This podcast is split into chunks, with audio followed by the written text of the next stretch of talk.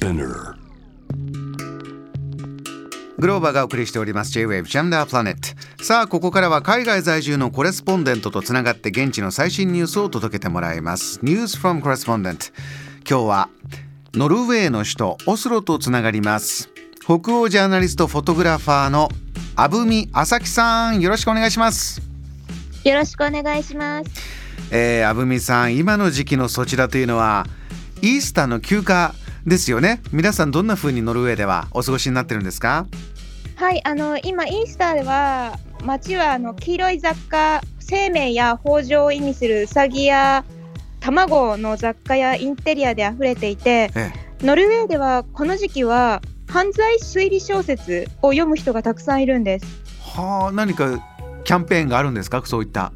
あの北欧全体でもともとノルディックノワールと言われていてその犯罪推理のドラマや小説って人気があるんですけれどもイースターはただ推理小説を読む人が多いのでこの時期は出版社がたくさんの推理小説を出すんですね。あの昔クリスマスにはアガサ・クリスティ Christie for Christmas みたいなそういうことなんですかね。あそうですねこれはノルウェー独特の現象だと思います。はあそうなんですか。先ほどちょろっとおっしゃってた黄色いもので溢れると黄色というのは何のキーワードなんでしょ黄色はあの幸福や元気さ太陽などと近い色なのでそれでイースターといえば黄色となっているそうですね。うそうなんですね。そしてはい。その犯罪推理小説、えーノルウェーノワールを読んで、他にも印象的な習慣ありますか？あとはですねチョコレートオレンジコーヒーをたくさん食べたり飲んだりします。ノルウェーはあのイースターといえば最後の雪解けの時期でええクロスカントリースキーを楽しめる最後の時期っていうイメージがあるんですよ。ですのでノルウェーの人はクロスカントリースキーができる最後の時期だというのであのヒュッタと呼ばれるマルタ小屋の別荘に山の方に向かってスキーをしているいます皆さん。ですのであの街からは人がすごく少なくなるんですよこの時期。そういう時期なんですねノルウェーのイースター休暇は。うーんあのそちらで皆さんがこう休暇に入るとメディアにも結構違いが出てくるようですね。そうなんですあのとにかくあの子供もみんな休むから大人も休みたい時期なので普段仕事とか世間に話題を提供している政治家とか企業のトップとか団体とか日常的に政治の解説をしている記者とかがみんなもイースター休暇を取っているんですよ。えそれでこの時期本当にネタがなくなるんです話題になるようなネタを提供する人たちがみんなお休みを取ってはい。犯罪推理小説読んでたりスキーしているのであのネタがなくなるためこの時期あのキュウリの時期って言われているんです キュウリの時期ってのはどういうことなんですか？例えば新聞とかを見た時にもうネタがないからこういう人は不倫をするとか各スーパーの商品価格の比較とかどの時期に出してもいいような普段はニュースにならないような質のニュースばかりになる時期を キュウリの時期って言うんです。あのよくわかるんでそういうニュースってね便利な特集コーナーとかみたいなものばかりになるってことですけどなぜキュウリなんでしょうね？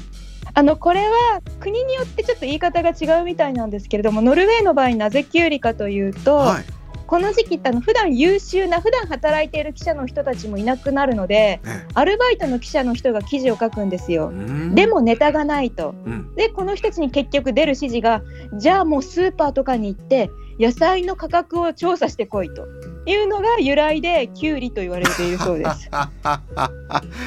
そういった方が取ってくるニュースっていうのはキュウリの価格比較とかそういうことということなんですか。そうですねあのあのイースターの料理のレシピや、ええ価格比較の記事本当に多いですね。本当に多い。あぶみさんはこのキュウリの時期のニュースでちょっと楽しんでるネタとかはあるんですか？調べてみました。今年はどんな時期のがあるのかなと思ってみたら、ええ例えばノルウェー人ってこの山でクロスカントリースキーをしに行くので、コーヒーとか水が入ったテルモス、魔法瓶が大事なんですよ。はい。だから異なるブランドのテルモスの質や値段の比較の記事。いいですね。どれを持っていくと一番いい感じの温度で美味しく飲めるのか。そうなんです。スキーした後のコーヒーを美味しく飲むためのテルモスどれがいいか。ええ あとはインフルエンサーは今イースターをどう過ごしているのかなってなインスタグラムの写真をただ並べる。あえて SNS をそのまま並べるという。はい。あとは他にもうこれこそまさにネタがなくて記者が困ってるんだなって感じるんですけど皆さんはイースターをどう過ごしていますか？ぜひ皆さんの最高のイースター写真を私たちに提供してくださいっていう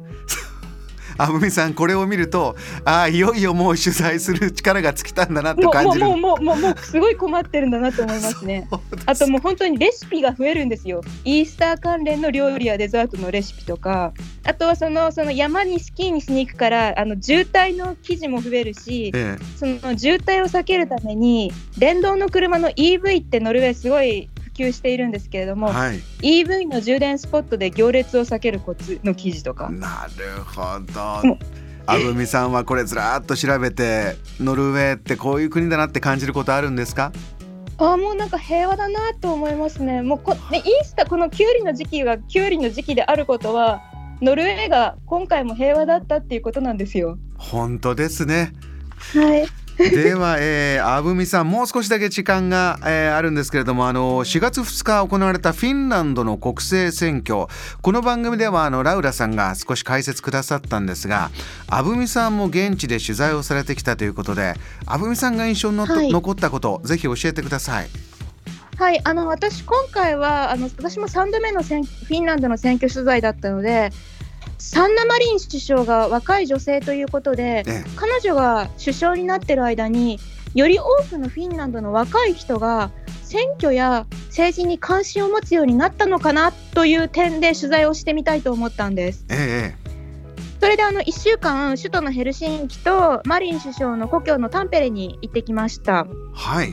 それであの学校とかを訪問して専門の教授に取材をしたり子どもたちとや中中高生に聞いたり話を聞いたりしていたんですけれどもうん。結果を言うと意外とみんないや別にっていう。別にサンナ・マリン首相が原因で私は政治に興味をより持つようになったわけではないよっていう答えがすごく多かったですね。というのもそえ。えの教授の人たちが曰くもうフィンランドはジェンダー平等にかなり達していてもう男か女かという観点年齢とかで首相を見ていないと。うん。だからそれほど大きな影響を受けていない。ただそれでもやっぱりあのサンナ・マリン首相ってインスタグラムを本当によく活用する人なのでえある程度の若者があの政治というか彼女の社会民主党に興味を持つようになっただろうと言われていてえはいあの彼女の社会民主党ってもともと高齢者に人気がある政党で若い人が興味を持ってくれないっていうのがずっと悩みだったんですよ。ただマリン首相って今フィンランドのロックスターフィンランドの政治界のロックスターって現地でも言われてるぐらいなのではい。彼女によって政治や選挙に関心を持つようになったというよりは社会民主党により関心を持つようになった若い世代がそういう意味での貢献はしたと思うというのは複数の教授の方が言っていました。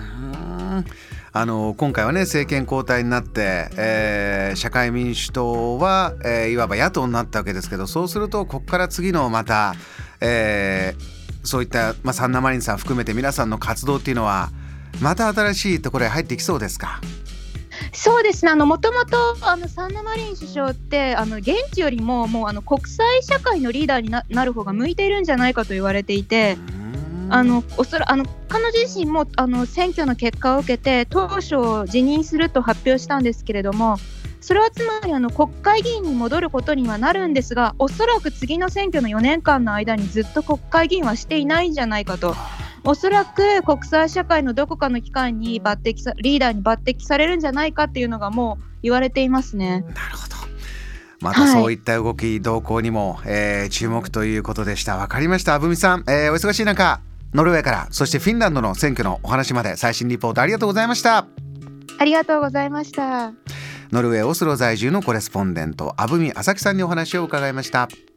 Jam, the planet.